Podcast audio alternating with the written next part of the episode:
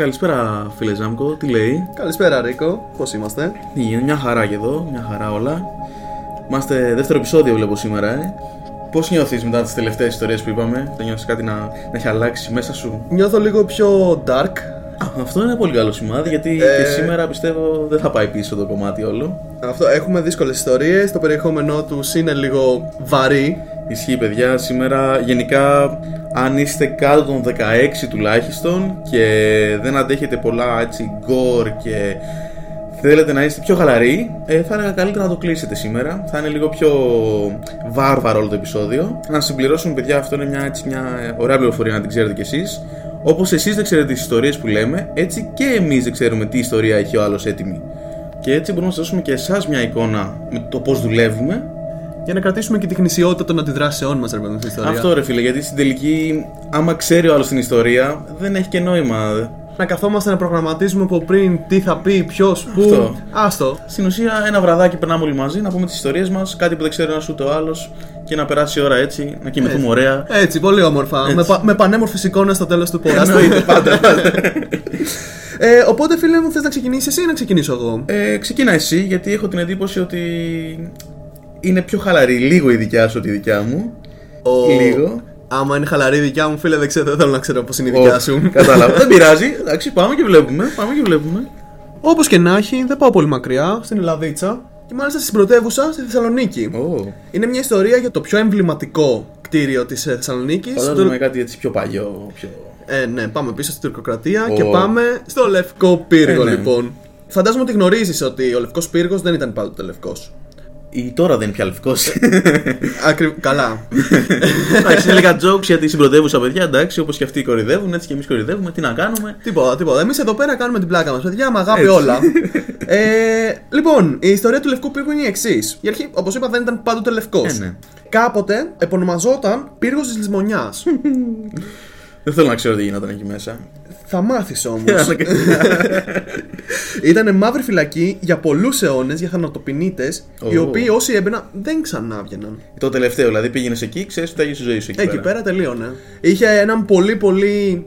Πώς να το πούμε, εγκάρδιο δίμιο, ο οποίος αγαπούσε από ό,τι φαίνεται τη, Τη δουλειά, δουλειά του του. και έριχνε πολλά κεφάλια από τους ώμους φυλακισμένων εκεί μέσα. Πω, πω. Μιλάμε τώρα, αυτός ο Λευκό Πύργος ήταν ε, φυλακή, να το πούμε έτσι, των Τούρκων για τους Έλληνες ή Ε, τον ναι. κάθε εγκληματία τότε. Ήταν ρε παιδί μου περιοχή τουρκικής κυριαρχίας, με το δικό τη Πασά, το Πασά της Θεσσαλονίκη, ο οποίος ήταν υπεύθυνος για τη λήψη των αποφάσεων στη δική του επικράτεια και πάνω από αυτόν υπήρχε ο, ο Σουλτάνος Αμπτούλ Χαμίτ ο δεύτερος. Δύσκολο στα ελληνικά, παιδιά, να το γράψεις.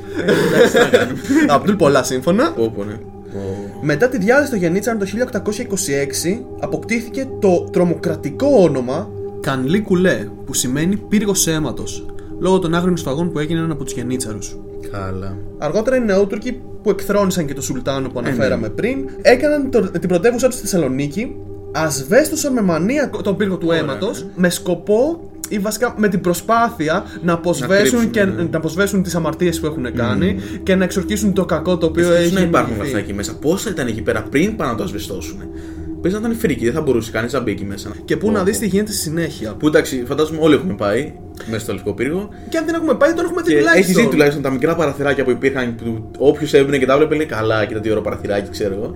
Που να ξέρεις. Που να ξέρεις.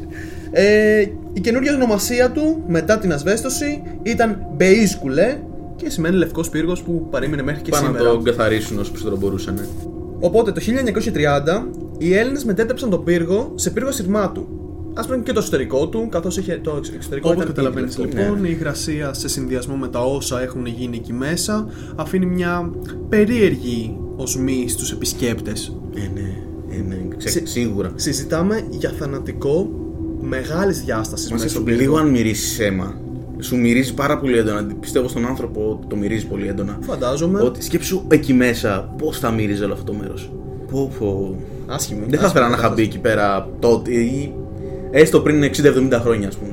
Και τώρα κάπου εδώ ξεκινάει η ιστορία η οποία θέλω να σου πω. Αυτά είναι κάποιες γενικέ πληροφορίες όσον αφορά. Δηλαδή τον δεν να πύργο. κάνω για όλα αυτά. Ήταν απλά τώρα Ω, ξεκινάμε. ε, Αυτό ήταν το Ωραία. template της Ωραία, κατάστασης. μια χαρά, μια Να χαρά. γνωρίζουμε όλοι το τι συνέβαινε εκεί πέρα. Λοιπόν, επί της τουρκοκρατίας, ο πύργος είχε ένα πολύ μυστηριώδη φυλακισμένο, όπως είχε και ο πύργος τη Βεστήλη, τον άνθρωπο με το σιδερένιο προσωπείο. Ναι, ναι. Λένε μια φορά πως ο Σουλτάνος έστειλε εντολή στο διευθυντή της φυλακη να ερημώσει από τους φυλακισμένους το ίδιο βράδυ. Επειδή δεν ήταν ξεκάθαρες οι εντολές του πασα ο διευθυντής αποφάσισε να αρχίσει να κόβει κεφάλια. ναι, γιατί φαινο- του φάνηκε η πιο, η πιο απλή λύση σε αυτό το Να τους ζήτημα. αφήσουμε ελεύθερους, αποκλείεται. Κάτι άλλο θα εννοούσε. Τίποτα, ε, φεύγουν όλοι, δεν μας πειράζει τώρα. Φαντάζομαι ε, επικοινώνησε με το Δήμιο, του είπε: Έχεις να κάνεις ε, υπερορίες. και ξεκίνησε η δουλίτσα του. Έτσι. Πολλά κεφάλια πέσανε εκείνη τη μέρα. Μερικές ώρες αργότερα, τα ουρλιαχτά και τα παρακάλια των φυλακισμένων σταμάτησαν. Τώρα φαντάζομαι θανατοποιητέ για τα δικά τους δεδομένα. Δηλαδή, μπορεί να έχει κλέψει και ένα καρβέλι ψωμί που λέει ο λόγος και να βρέθηκε εκεί μέσα. Παιδί μου, σου λέω άνθρωποι, προκειμένου να γλιτώσουν από αυτή την κατάσταση, από αυτή τη μοίρα, πε- πι- προτιμούσαν να πηδήξουν στη θάλασσα. Που προφανώς. ναι, ναι, λογικά. τότε ο Λευκός Πύργος κιόλας δεν ήταν όπως είναι σήμερα. Υπήρχε, Α, ναι, ένα, περι- ήτανε- υπήρχε ένα περιτύχιο γύρω-γύρω, το οποίο λειτουργούσε σαν φρούριο. Ε, μοιάζει πιο πολύ σαν φυλακή έτσι. Ακριβώς. Ναι. Και στη μέση βρισκόταν ο κύριος χώρος, ο οποίος έχει συντηρηθεί Που έως νομίζω μέχρι σήμερα. και σήμερα μπορείς να δεις κάπως εκεί που προπήρχε όλο αυτό το μέρος. Ναι, το αποτύπωμα. Ναι, ναι. Εκεί υπάρχει. Ε, φαντάζομαι ότι αν μας ακούσουν από τη Θεσσαλονίκη, άμα θέλουν κάποια στιγμή μπορούν Ε, να μας ναι. στείλουν και παραπάνω πληροφορίες σχετικά με αυτό, ή φωτογραφίες. Ε, για να επιστρέψουμε όμως λίγο στο mood της ιστορίας, Ναι. γιατί αυτές οι ιστορίες Λίγο έχουν παιδιά, σχέση γιατί με την αίσθηση. θα καπνίσουμε νωρίτερα, μου φαίνεται με αυτή τη ιστορία σήμερα. Όπως έλεγα λοιπόν, μέσα σε λίγες ώρες το κτίριο ερήμωσε. Τα ρουλιαχτά και τα παρακάλια των θανατοποιητών βουβάθηκαν. Ντουβάρια, πατώματα, σίδερα, αλλά και οι συνειδήσεις των εκτελεστών βάφτηκαν με αίμα. Και quoting από το άρθρο εδώ πέρα, και η συνείδηση δεν ασβεστώνεται. Πολύ όμορφη ναι, έκφραση. αυτό ήταν, ήταν πολύ καλό.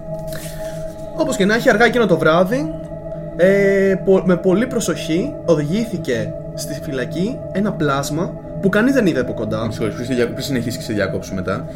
Δηλαδή, δόθηκε εντολή να αδειάσει φυλακή Άδειασε μέσα σε ένα διωράκι τριωράκι, κεφάλια φύγανε για να αέρα, έρθει εκείνο στην ουσία. για να έρθει ένα άτομο. Σκέψου ο, ο πασας είχε δώσει ρητές εντολές στους φρουρούς να μην πλησιάσουν το μοναδικό τρόφιμο της φυλακής. Λίγο ύποπτο μου φαίνεται. Το μόνο άτομο το οποίο πλησίαζε το κελί αυτής της δύσμηρη ψυχής ήταν ο ίδιος ο Πασά, τα βράδια που κοιμόντουσαν όλοι, ντυμένος στρατιώτης Τι; και κατευθυνόταν μανιασμένα προς το κελί τη. Ε, παρά είναι, Δεν γνωρίζουμε. Ναι, δεν ξέρεις. Αλλά παρά είναι, παρά είναι ύποπτο για μένα αυτό. Αυτό δηλαδή με, με έβαλε και όταν διάβαζα την ιστορία σε πολλές σκέψεις για το ποιος μπορεί να ήταν αυτός ο άνθρωπος. Λάμονται. Εγώ φαντάζομαι ότι μπορεί να ήταν κάποια γυναίκα του ή Μπορεί να κάποιος τον πολιτικός βίαζε εχθρός. κάποιος και να τον έβαλε εκεί. Κάποιο παιδί του που μπορεί να παρουσιάστηκε έτσι και να του είπε να πήγαινε εκεί μέσα. Καλησπέρα και... σας. Ναι. Ε, σε κάθε περίπτωση, ο Πασάς τα βράδια λοιπόν που κατευθυνόταν στο κελί αυτό, το μόνο το οποίο μπορούσες να ακούσεις στην Θεσσαλονίκη εκείνης της εποχής είναι φωνές πόνου και οδύνης να έρχονται Ω, από αυτό το καλά. κελί, που σπάγανε μόνο από, τα, από τις βρισιέ του Πασά και Καλά. τους ήχους του μαστιγιού. Μαστιγώματος, μαστιγίου, Πω, πω. που έσκιζε τη σάρκα της, αυτής της άμερης ψυχής. Ποιος ξέρει ποιος μπορεί, Πράγμα- ποια μπορεί να ήταν. Πραγματικά δεν μπορώ να φανταστώ σε τι πόνο μπορεί να είχε Καλά, ναι. έρθει αυτό το άτομο και πόσο μάλλον σκέψου τώρα να μην μπορεί να σε πλησιάσει άλλος άνθρωπος πέρα από τον. Αυτόν που σε Εκτελεστή βασανίζει, σου ναι, πρακτικά. στην ουσία ναι. Ένα βράδυ λοιπόν, ο ταλαιπωρημένος όγκος πετάχτηκε από το πύργο της Θεσσαλονίκης στη θάλασσα του Θερμαϊκού. Στο Τελειώσαν συμπε- μαζί του και τον πετάξανε. Στο περιοχή η οποία ονομάζεται Πασά Λιμάνι. Ναι, ναι. Ε, Όπως είπαμε, γύρω από τον πύργο εκείνη την περίοδο υπήρχε ένα στιβαρό περιτύχισμα με πυργίσκους και επάλξεις. Ναι, ναι, ναι. Και είχε να λειτουργήσει σαν φυλακές ακόμα και μετά από αυτό Α, το ναι, σκηνικό. παρόλο που δολοφονήθηκαν όλοι εκεί μέσα, Ε, ναι, εντάξει. έγινε αυτό που έγινε, ξανά λειτουργεί. Αφού έφυγε ο VIP ένικος των φυλακών, αυτό μετά ακριβώς. ξαναλειτουργήσε κανονικά Ναι, για το ναι. κοινό. Ε, το ενδιαφέρον είναι ότι μετά από το σκηνικό της πτώσης της του όγκου αυτό, μια δημονισμένη σκιά εμφανιζόταν, ορκίζονταν οι φρουροί της, περι... της εποχής, Επόμενο ήταν. κάθε Παρασκευή βράδυ μετά τα μεσάνυχτα και περιπλανιόταν απειλητικά πάνω σε επάλξεις. Ο τρόμος και ο φόβος ο οποίος δημιουργούσε μόνο η όψη αυτής της σκιάς στους φρουρούς τους οδηγούσε στο να τρελαθούν και να πηδάνε από τα περιτύχια στη θάλασσα όπου σκάγανε και πνίγονταν. Ε, ναι, ναι. Η κατάσταση είχε ξεφύγει σε τέτοιο βαθμό όπου ο Σουλτάνος της εποχής διέταξε να γκρεμιστούν τα περιτύχια και να φτάσει Καλά. ο πύργος στη μορφή την οποία έχει και σήμερα. Πού είναι σήμερα έτσι όπως είναι ωραία, ναι. Ακριβώς. Τώρα, ποιο ήταν το μαύρο φάντασμα, δεν το γνωρίζουμε. Ούτε από την ιστορία, ούτε καν από την παράδοση. Που η παράδοση συνήθως έχει την τάση να εξηγεί τέτοια φαινόμενα. Στην ουσία από ένα τέτοιο συμβάν η ιστορία μας έχει σχηματιστεί έτσι σήμερα. Δηλαδή, έμεινε ο Λευκός Πύργος όπως έμεινε από αυτό το πράγμα. Ακριβώς. Αλλιώς Τώρα, καλό ή κακό είναι, δεν ξέρουμε. Έχουμε ένα λευκό πύργο, ο οποίος Έτσι όπως έχει είναι, έτσι. έξω ακόμα Ναι, ναι. ένα περιτύχιο. Θα ήταν κάτι τελείως διαφορετικό. Καλά, θα ήταν πολύ. Για μένα θα ήταν πολύ πιο όμορφο στο λιμάνι μέσα να έμενε καλοδιατηρημένο όλο αυτό. Βέβαια η ιστορία του που είχε από πίσω ήταν τόσο φρικτή που πιστεύω στις μέρες που αν είχε μείνει έτσι μπορεί να είχε γκρεμιστεί κιόλας. Ε, δεν ήθελα να το αναφέρω γιατί ήδη είναι από μόνη της βαριά αυτή η ιστορία. ναι. Αλλά υπάρχει άλλη μια μικρή, μικρή λεπτομέρεια όσον αφορά τον πύργο. Ε, λέγεται ότι υπάρχει ένα παραθυράκι μέσα στο οποίο ακόμα φαίνονται λυγισμένα τα σίδερα. Που ε, στην ουσία είναι πώς ένας άνθρωπος προσπάθησε να πολεμήσει με τον ίδιο τον πύργο Για να προκειμένου καταφέρει- να καταφέρει την ελευθερία του. Αυτό ναι. Τώρα αν τα κατάφερε ή όχι, τα σίδερα δεν μιλάνε. Αλλά ναι. Είναι εντάξει. Ε, να αναφερθεί επίσης ότι το άρθρο αυτό βρέθηκε από το περιοδικό Μπουκέτο και γράφει το 1927. Α, πρόσφατα. Ναι. πολύ ωραίο, πολύ ωραίο. Ναι, το ξέρω ότι λίγο οι ημερομηνίες είναι αμφίβολες γιατί ανέφερα κάπου για τον, για τον πύργο Ασυρμάτου το 1930. Ε, εντάξει, αυτό είναι. Ήταν προσθήκη του άρθρου που βρήκα Ναι, ναι, στο- φαντάζομαι. στη σελίδα. Αλλά ναι, αυτά από την πανέμορφη Θεσσαλονίκη. Είναι Μια βάρβαρη πολύ ιστορία. δυνατή ιστορία μπορώ να πω και είναι ακόμη πιο δυνατή γιατί σου δείχνει το πώς σχηματίστηκε η ιστορία μας το πώς τιμάμε αυτό το λευκό πύργο και τον έχουμε σαν ο λευκός πύργος Θεσσαλονίκης τον έχουμε τόσο ψηλά και έχει μια τόσο σκοτεινή ιστορία από πίσω Λέγεται ότι ακόμα, άμα μπεις μέσα, σε ορισμένα σημεία τα οποία δεν έχει ακουμπήσει ήλιος, μπορείς να μυρίσεις τα αίματα των νεκρών. Άρα ένας λόγος για να μην ξαναπάω στο λευκό πύργο Στη Θεσσαλονίκη θα έρθουμε παιδιά μην αγχώνεστε να μην πάμε στο λευκό πύργο απλά Πανέμορφος απ' έξω, να βγάλουμε φωτογραφίες στην Αυτό. πλατεία. Πολύ Αλλά ωραία. ως εκεί. Ναι. Εντάξει, ωραία ιστορία μπορώ να πω. Ήταν πολύ. όχι ακραία, αλλά πολύ λογικά ακραία για την τότε εποχή. πολύ πραγματική. Αυτό, πολύ Δυστυχώς, πραγματική, Πολύ ναι. πραγματική. Τέλος πάντων, εσένα η ιστορία σου που διαδραματίζεται, φίλε μου. Ε, λίγο πιο κοντά προς την άλλη, την κανονική, στην, στην πρωτεύουσά μας πλέον, Αθήνα. Πάμε Εκάλη Ω. για την οικογένεια Χρυσαφίδη. Είχε γίνει Κάπου- πιο παλιά, Σε έχω ακούσει αυτό το επίθετο κάποια στιγμή. είχε γίνει το 1991, καλοκαιράκι. Έγιναν πολλά σε αυτή την οικογένεια, θα τα αναλύσουμε όλα το πώς γίνανε. Θα πω μια ιστοριούλα για το πώς ξεκίνησαν αυτά τα που γίνανε. Ε, μπορώ να πω ότι τώρα, μήπως θέλει κάποιος να ξανασκεφτεί να μείνει στην ιστορία μας, το podcast μας, ή να θέλει να φύγει. ε, λοιπόν, όλα ξεκίνησαν το βράδυ της 17ης Ιουνίου του 1991, που όπως και εμείς αράζουμε, Ναι. η Αγγελική Παπαλεξάνδρου πήγε στη φίλη της Λίζης Χρυσαφίδης στην Εκάλη και εκεί ήταν όλη η οικογένεια. Ο σύζυγος, ε, ο Μιχάλης Χρυσαφίδης, οι δύο γη τους, ο Γιώργος και ο Μιχάλης. Και αυτές οι δύο φίλες βρέθηκαν εκεί για να οργανώσουν το πάρτι της κόρης του Αλεξάνδρου. Γενεθλίων, ας πούμε. Ε, ναι, λογικά, ναι. να φαντάζομαι. οργανώσουν ένα πάρτι. Τότε πλούσιοι οργανώνουν ένα πάρτι. Χρυσή εποχή Ελλάδας Ακριβώς. στα 90. Και γύρω στα μεσάνυχτα του καληνύχτησε και αποχώρησε από την οικία της οικογένειας Χρυσαφίδη. Αυτό, πολύ απλά. Ναι, ναι, ναι. Μέχρι τότε είναι καλά όλα. Η οικογένεια Χρυσαφίδη είναι μια χαρά. Κανείς δεν τους ξαναείδε ζωντανούς όμως από τότε. Το επόμενο πρωί, συνεργάτες του Χρυσαφίδη για το εργοστάσιο, που αυτός το διοικούσε το εργοστάσιο, οπότε καταλαβαίνεις γιατί λεφτά μιλάμε, Ε, ναι. τηλεφώνησαν στο σπίτι γιατί δεν πήγε στη δουλειά του. Το τηλέφωνο όμως το σήκωσε ο 200 βοηθός, ο 28χρονο Ταϊλανδός Πρασέρ Σερτουασάνα, ο οποίος είπε πως η οικογένεια έλειπε για διακοπές. Ο Μπάτλερ. Ο Μπάτλερ, ναι. Ο Μπάτλερ το έκανε. Είπε πολύ απλά, ε, παιδιά, λείπει για διακοπές η οικογένεια και ότι θα επέστρεφαν στις 28 του μηνός. Ναι, οκ. Πολύ λογικά πράγματα. Ενώ είχε έρθει Για μια φίλη πλούσια. Ακριβώς. Πάνε διακοπές έτσι μια μέρα, ξυπνάνε, πάνε διακοπές. Μια χαρά. Λες και τους νοιάζουν τα λεφτά. Πάμε στο Παρίσι για ψώνια που λέει ο λόγος. Ακριβώς. το ίδιο είπε και στον κηπουρό Κυριάκο Κίγιαρη. Ο οποίος είχε πάει εκείνη τη μέρα για να περιποιηθεί τον κήπο και του είπε, φίλε, αφεντικό λείπει. Στις 19 Ιουνίου το πρωί, η Ουαζίτα, που ήταν η σύζυγος του Ταϊλανδού που ανέφερα, πήγε στο σπίτι του Αιγύπτιου πρέσβη, όπου δούλευε η μητέρα του, Κάνια. Η μητέρα του Ταϊλανδού, η Οκ. Κάνια. Ναι, ναι, ναι. Η Ουαζίτα της είπε πως ο πατέρας ήταν σοβαρά άρρωστος και έπρεπε να ταξιδέψει άμεσα στην Μπαγκόκ για να τον δει. Οπότε έκλεισαν δύο εισιτήρια στο όνομα της Ουαζίτα και του συζύγου της για Ταϊλάνδη. Μμ. Έτσι απλά. Πήγαν λογικά, της το είπε, μάλλον λεφτά ήθελε, της το είπε για να. Μήπως για άλλοθι, δεν ξέρουμε. Ε, λίγο αργότερα όμως επισκέφθηκαν την αδελφή της Κάνια. Δηλαδή την αδελφή, τη θεία ας πούμε του συζύγου της, Μμμ. την ε, Μαλιράτ. Ωραίο Οκ. όνομα, Μαλιράτ. Ναι, πολύ όμορφο. για να της πούνε ότι και ο δικός τους πατέρας ήταν άρρωστος και έπρεπε να φύγουν. Στην ουσία ήθελε να πάρει περισσότερα λεφτά. Δηλαδή πήγε στην ουσία και είπε ότι και ο δικός της πατέρας και ο δικός μου είναι άρρωστος.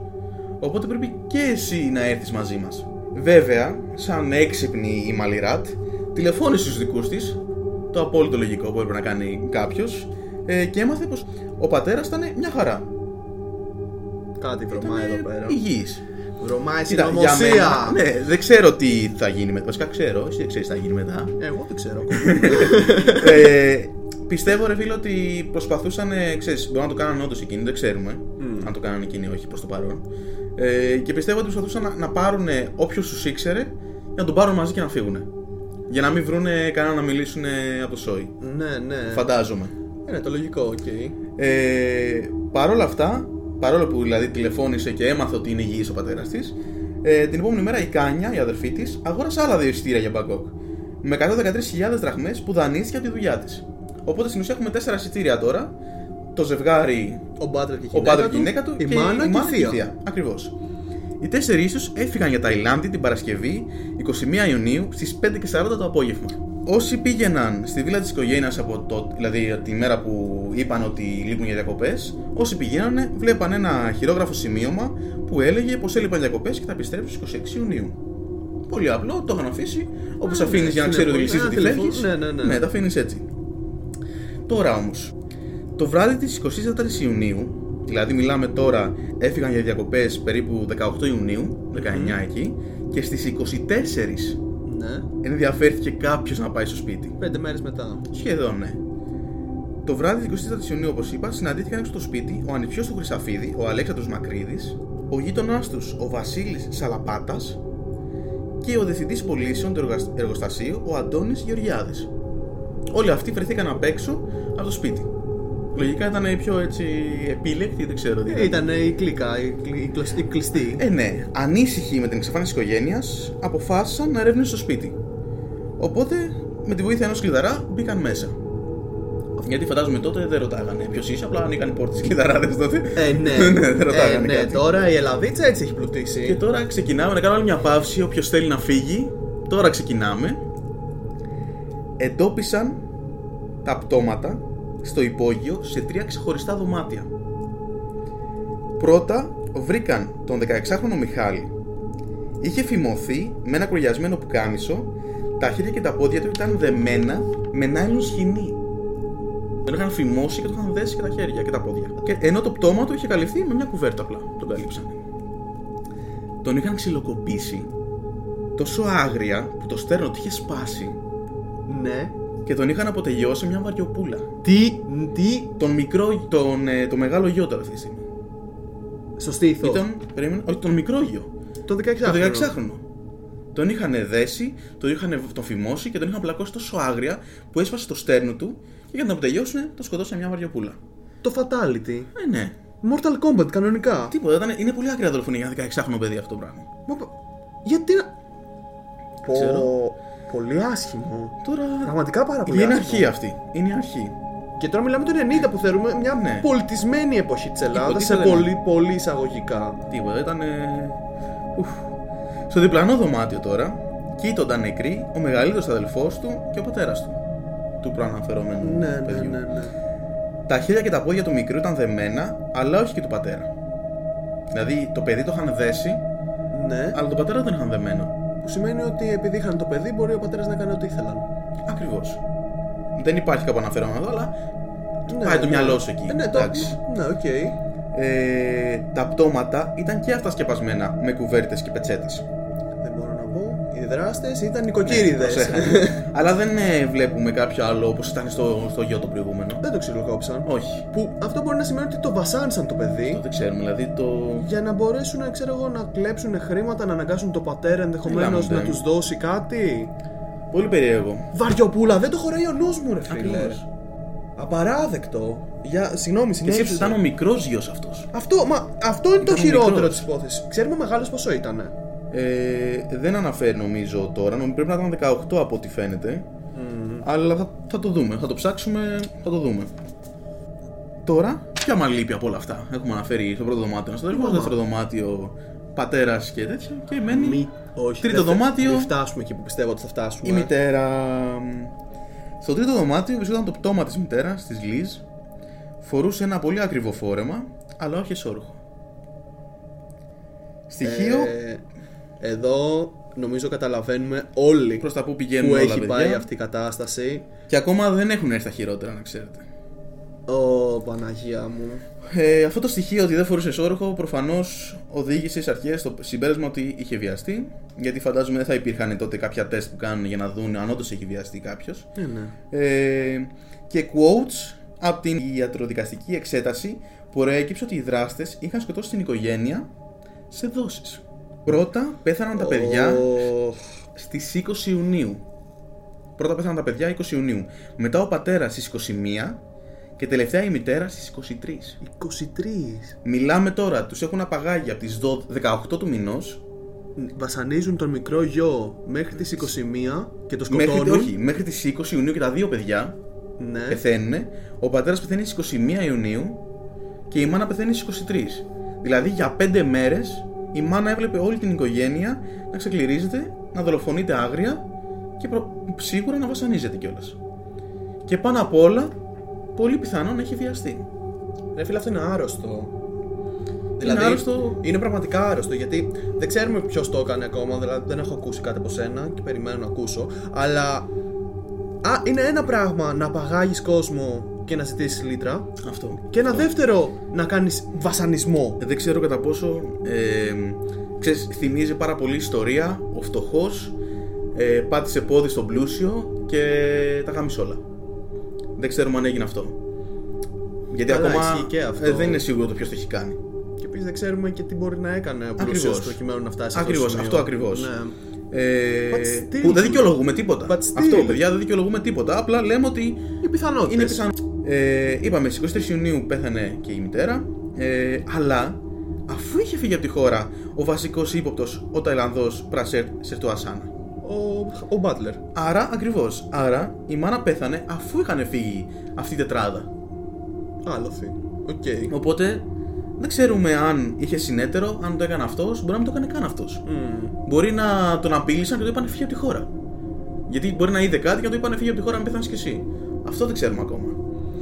Όλα τα μέλη της οικογένειας είχαν ξυλοκοπηθεί πριν τα σκοτώσουν, με τα φωνικά όπλα που βρέθηκαν στο λεβιτοστάσιο και κάτω από την οροχή της κουζίνας. Δηλαδή, μια βαριοπούλα, ένα τσεκούρι και ένα σκερπάνι. Όλα ήταν λερωμένα με αίμα. Όπως και το πάτωμα στον γκαράζ. Οπότε, Ε, μάλλον εκεί, έγινε. κάποιο θανατικό από όλα. Εδώ επίσης να προσθέσω πως η Ελισάβετ, η Λίζ Χρυσαφίδη, ήταν Βρετανή και ετοιμαζόταν να επιστρέψει στη χώρα για να επισκεφθεί τον άρρωστο πατέρα της. Πριν δολοφονηθεί, φυσικά. Ε, μάλιστα, βρετανικό έντυπο ανέφερε το συμβάν σε πρωτοσέλιδο εφημερίδας.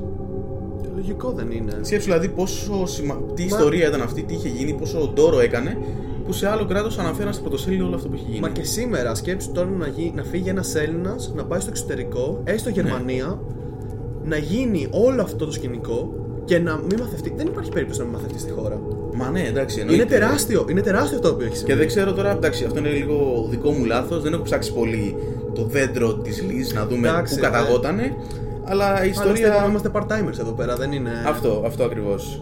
Ε, Αλλά και πάλι, πω πω, ακραίο, ακραίο, ακραίο. Στην ουσία αυτό, δηλαδή το αναφέραν στο πρωτοσέλιδο και έγινε γνωστό και στον έξω κόσμο πέρα από την Ελλάδα μας.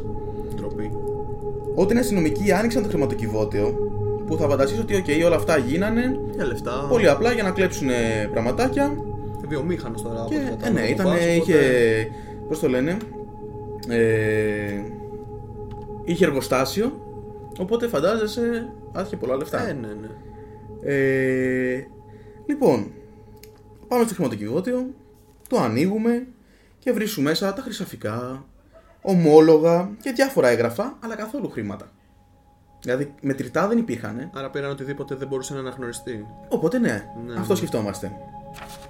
Πήραν, δεν υπήρχαν χρήματα και όλοι υποπτευόντουσαν πω ο δράστη είχε πάρει τα χρήματα και ορισμένα από τα κοσμήματα που φυλάζαν στο χρηματοκιβώτιο. Πολύ απλά. Ναι. Έτσι. Τώρα, πριν συνεχίσουμε στην ιστορία μας, να πούμε λίγα λόγια για τον ε, Ταϊλανδό μπάτλε μας, το γνωστό. Ε, ο Μπρασέτ Σερτσουασάνα γεννήθηκε στον Μπακόκ το 1963 και ζούσε πολλά χρόνια στην Ελλάδα. Δούλευε για την οικογένεια Χρυσαφίδη από το 1989. Δηλαδή, μιλάμε δύο χρόνια τώρα. Είχε δικό του δωμάτιο. Λες 28 χρονών παιδί ήταν. ε. Ναι. και θεωρούταν πλέον μέλος της οικογένειας. Ναι. Οπότε γι' αυτό ίσως σου λέω ότι περνάει και από το μυαλό σου ότι μπορεί να απειλήθηκε γι' αυτός να φύγει. Γι' αυτό και αμέσως είπαν ψέματα να φύγουν από τη χώρα. Βέβαια είναι πολύ κλασικό γιατί αν το έκανε κάποιος άλλος και τον απειλούσε να το κάνει αυτό, στην ουσία τον έδινε στόχο. Να είναι και ο άλλος καλυμμένος, να μην έχει Ναι, θέμα. ναι, ναι. Θεωρούταν μέλος της οικογένειας, όσοι το γνώριζαν τον περιέγραφαν ως ένα ήρεμο, ευγενικό και χαμογελαστό νέο. Δύο μήνες μετά τη δολοφονία, παντρεύτηκε την αγαπημένη του Ουαζίτα, που αναφε... αναφέραμε πριν, που εργαζόταν στη Βάρη, στο σπίτι της Μαρίας Πουγιάση. Σε συνέντευξή της, μάλιστα στο Έθνος, στον Πάνο Σόμπολο, δήλωσε ότι δεν μπορούσε να φανταστεί ότι το ζευγάρι ήταν υπεύθυνο για τις δολοφονίες. Και είπε μάλιστα, αν έχουν σχέση με τις δολοφονίες, κάποιος τους έβαλε, κάποιος τους ανάγκασε να το κάνουν. Δεν μου φαίνεται λογικό τώρα ένας άνθρωπος ο οποίος έχει έρθει μετανάστης σε μια χώρα, τον έχουν βάλει στο σπίτι τους, σε μια πολύ καλή κατάσταση. Ε, από ό,τι κατάλαβα. θεωρούταν μέλος της οικογένειας είχαν πλέον και μετά. πολύ καλή σχέση. Ναι, ναι, ναι. Και. Είναι. Δεν Γι' νομίζω. αυτό δεν λες, νομίζω. και αυτή Από- το ανέφερε ότι ίσως το έχει κάνει. Αλλά ξέρεις τι, δεν θέλω τώρα να πω Α, είναι βλάκα, το έκανε αυτό, είναι εκείνο. Αλλά πρέπει να είσαι λίγο χαζός για να με το που γίνει αυτό να φύγεις από τη χώρα. Είναι λίγο σε φάση, παιδιά, εγώ το έκανα, φεύγω να σωθώ τώρα. Μα τρέμεις. Δεν γίνεται. Είναι... Θέλω να σου πω ότι αν το έκανε όντως αυτός, ε, γιατί να μπει σε διαδικασία να καρφωθεί έτσι από μόνος του; Ακριβώς. Ε, Δυστυχώς όμως η υπόθεση, ως γνωστόν για να τη λέω εγώ, έμεινε ανεξιχνίαστη. Οι ελληνικές αρχές ζήτησαν να συνεργαστούν με την Ταϊλάνδη για την ανάκριση της Ορτσουασάνα, αλλά δεν έλαβαν θετική απόφαση. Τους Θετική κάλυψαν. τους απάντηση. κάλυ- Στην τους ουσία, κάλυψαν, ναι, είναι, είναι δική μας, ε, δεν θα τους πάρετε για ανάκριση. Μμμ. Το 1993 και ξανά το 1995 έφτασαν στην Ελλάδα Ταϊλάνδη αξιωματικοί, οι οποίοι συζήτησαν την υπόθεση με την ελληνική αστυνομία. Αλλά δεν κατέληξαν πουθενά. Τώρα, τόσα χρόνια μετά, πού ναι, να πού, καταλήξουν; ε, Παρά την αγριότητα της δολοφονία και το σοκ που προκάλεσε στην ελληνική κοινωνία, δεν συνελήφθη ποτέ κανείς, ούτε δόθηκε ποτέ απάντηση στα ερωτήματα που βασάνισαν φίλων και συγγενείς. Δηλαδή, σκέψου τώρα, οι συγγενείς, ο θείος που λέει ο λόγος, ο, ο αδερφός σου, αν είσαι ο αδερφός του πατέρα, ξέρω εγώ, οτιδήποτε, Να μάθεις ότι. ή ο φίλος των παιδιών, να είσαι κολλητός τους. ή η αδερφή ή η οικογένεια της οτιδήποτε. μητέρας. Δεν μαθαίνεις ποτέ τίποτα. Δολοφονούνται έτσι, γίνεται αυτό το πράγμα που εντάξει για Ελλάδα φαντάζομαι λίγο ακραίο όλο αυτό. Και δεν μαθαίνεις ποτέ τίποτα. Ο βασικός ύποπτος ήταν ο Δελανδός Πρασέρτ Σερτουασάνα, αν και οι αρχές υποπτεύονταν πως είχε συνεργούς, καθώς το τελευταίο μέλος της οικογένειας, η Λίζ, πέθανε αφού έφυγε ο Μπάτλερ από τη χώρα. Ε, βέβαια, ο μετανάστης πάντα είναι Ε, ο ναι. δολοφόνος. Αλλά έχω πει και άλλα στοιχεία. Ένα άλλο στοιχείο που προβλημάτισε στην αστυνομία ήταν η διαθήκη του Χρυσαφίδη. Που είπαμε πριν τα χειρόγραφα Ναι, που υπήρχαν ναι, όλα αυτά. ναι, ναι. Υπήρχε χειρόγραφο σημείωμα του ίδιου που όριζε ότι αν πέθαναν όλα τα μέλη της οικογένειάς του, την περιουσία του θα πήγαινε στον ανιψιό του. Σκέψτε τώρα, δηλαδή πόσο τυχαίο είναι αν πεθάνουν όλοι να Ναι. πάρει. Και εντελώς τυχαία πεθάνανε όλοι. Ναι, αλλά εμένα η ερώτησή μου είναι αν πούμε ότι ήταν κάποιο συγγενικό πρόσωπο ο δράστης και να ήταν ο συγκεκριμένο ανιψιός, να έβαλε τον πατέρα και να, να γράψει το χειρόγραφο επί τούτου. Ακριβώς. Και μετά έγινε ό,τι έγινε και ανάγκασε τους άλλους να φύγουν. Αλλά άμα δεν συνέβη αυτό, ο ανιψιός πού να το ξέρε; Δηλαδή, φαντάζομαι ότι κάτι τέτοιε Έλα. διαθήκες είναι έτσι κρυφές. Ναι, φαντάζομαι ότι δεν θα το ξέρει κανονικά. Αλλά αυτό δεν ξέρουμε. Πότε γράφτηκε, ποιος το έγραψε. Την υπόθεση του μυστηριώδη Μπάτλερ κάλυψε φυσικά ο Σόμπολος και το συμπεριέλαβε στο βιβλίο του Τα εγκλήματα που συγκλώνησαν την Ελλάδα. Α συζητάμε για μεγάλη ιστορία. Ακριβώς. Ε, Αυτές τις πληροφορίες έχουμε πάρει να ξέρετε από το βιβλίο το ίδιο, Τα εγκλήματα που συγκλώνησαν την Ελλάδα, του Πάνου Σόμπουλου, εκδόση Σπατάκι. Δεν είναι διαφήμιση, να ξέρετε. ε, Not sponsored. not But if you do sponsored, want to αλλά- sponsor us. Αλλά κανείς δεν ξέρει τι έγινε. Κανείς δεν ξέρει αν τους ανάγκασε κάποιος. Δεν θα μάθουμε ποτέ, πιστεύω. Δυστυχώς, επειδή η ιστορία δείχνει ότι αυτές οι δουλειές, ας το πούμε έτσι, γίνονται από φιλικά και συγγενικά πρόσωπα. Ε, ναι. Εμένα, πριν φτάσουμε στο σημείο με τον ανιψιό, θεωρούσα ότι θα μπορούσε να είναι και κάποιος από τους πρώτους που σκάχανε στο σπίτι για να Και το μην βρούμε. ξεχνάς αυτό. Μα ήταν ο πρώτος που έζησε. Ήταν με τη συμπαρέα αυτή. Ο ανιψιός, ε, ο γείτονας και ο διευθυντής της πωλήσεων. Ήταν αυτοί οι τρεις που σκάσανε. Τώρα.